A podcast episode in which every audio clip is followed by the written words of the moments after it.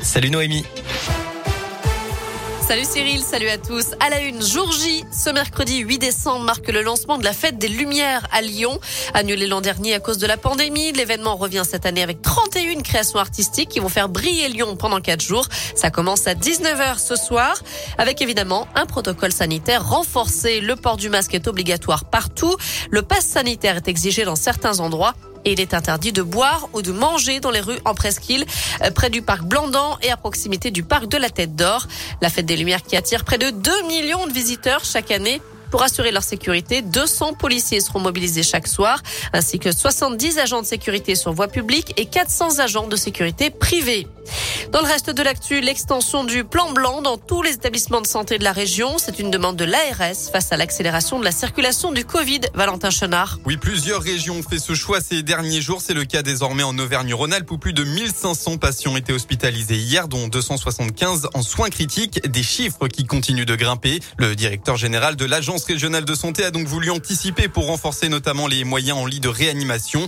Concrètement, des opérations non urgentes vont donc être déprogrammées comme lors de précédentes vagues du Covid, excepté les activités de chirurgie de greffe ou liées au cancer. Même chose pour les maladies chroniques. L'activation de ce plan blanc prend effet immédiatement. Le dispositif sera maintenu au moins jusqu'au 3 janvier avec une réévaluation fin décembre. L'ARS demande aux établissements de bien informer leurs patients sur leur prise en charge. Elle rappelle aussi qu'il est nécessaire d'appeler le 15 avant de se rendre dans un service d'urgence. Et elle appelle enfin les professionnels de ville à se mobiliser dans ce contexte pour assurer l'accueil et la prise en charge de patients nécessitant des soins non urgents et non programmés.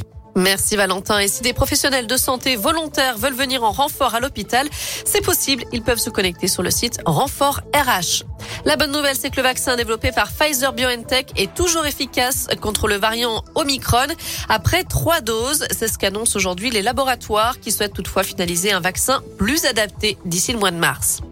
Un agent des TCL agressé par un joueur du loup rugby.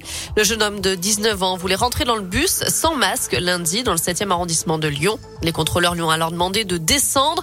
Le suspect aurait à ce moment-là donné un coup de poing au visage d'un des agents.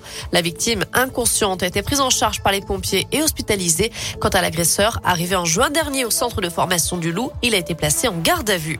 Et puis c'est aujourd'hui que le conducteur du poids lourd qui a mortellement percuté deux automobilistes lundi sur l'A89 entre Lyon et Clermont doit être présenté à un juge.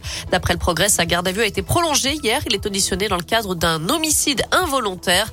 Je vous rappelle qu'un couple d'environ 70 ans est décédé dans ce drame. Du foot à suivre ce soir avec la Ligue des Champions. Lille joue sur la pelouse de Wolfsburg à 21h. Côté météo cet après-midi, on reste dans la grisaille avec encore pas mal d'averses attendues partout dans la région.